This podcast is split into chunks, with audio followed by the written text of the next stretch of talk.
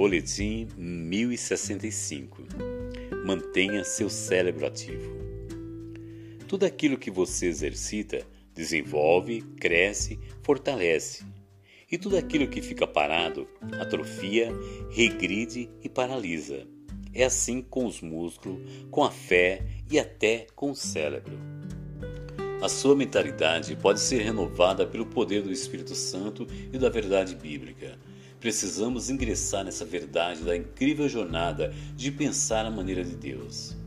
Cada um de nós tem um grande potencial inexplorado quando se trata da nossa habilidade de pensar e processar nosso caminho pela vida. O que passa pela sua mente muda seu cérebro e seu corpo.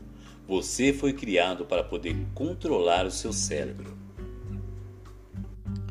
Inovadoras pesquisas neurocientíficas estão confirmando diariamente que o que você pensa todos os momentos de todos os dias se transforma em uma realidade física em seu cérebro e em seu corpo, o que afeta seu nível ideal de saúde física e mental.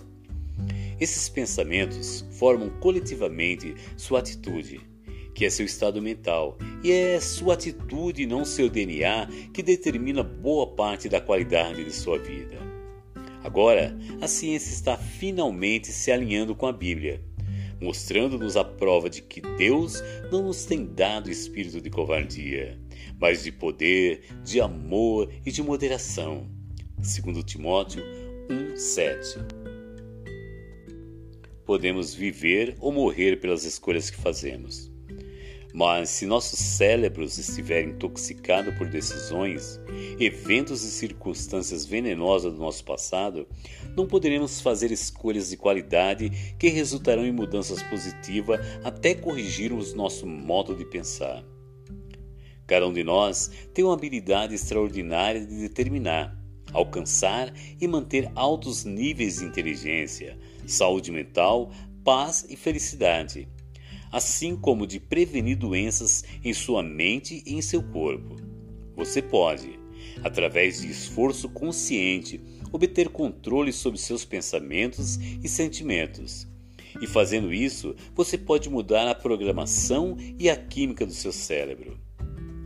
Esse estado mental é um fluxo químico quântico, eletromagnético, físico e real em seu cérebro, que ativa ou desativa grupos de genes em uma direção positiva ou negativa, baseada em suas escolhas e reações subsequentes.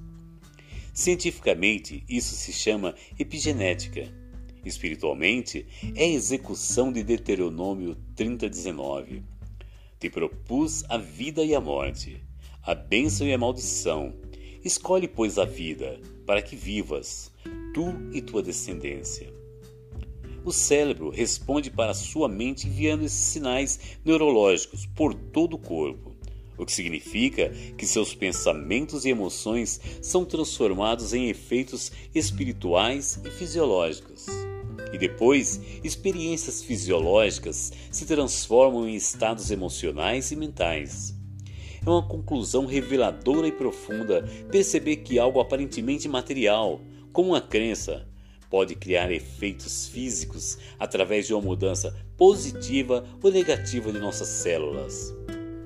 As escolhas que você faz hoje não apenas impactam seu espírito, sua alma e seu corpo, mas podem também impactar as próximas quatro gerações.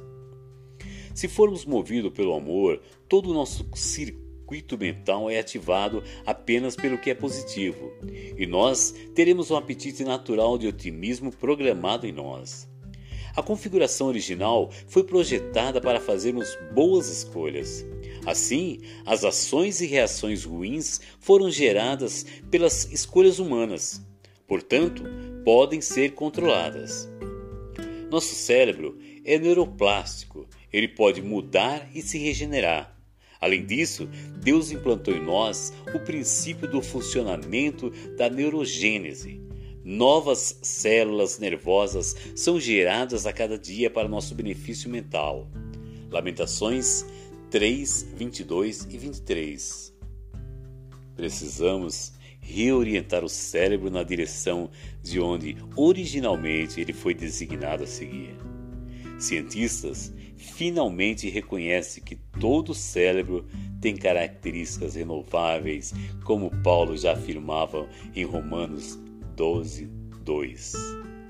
Texto Apóstolo Cleiton Nantes.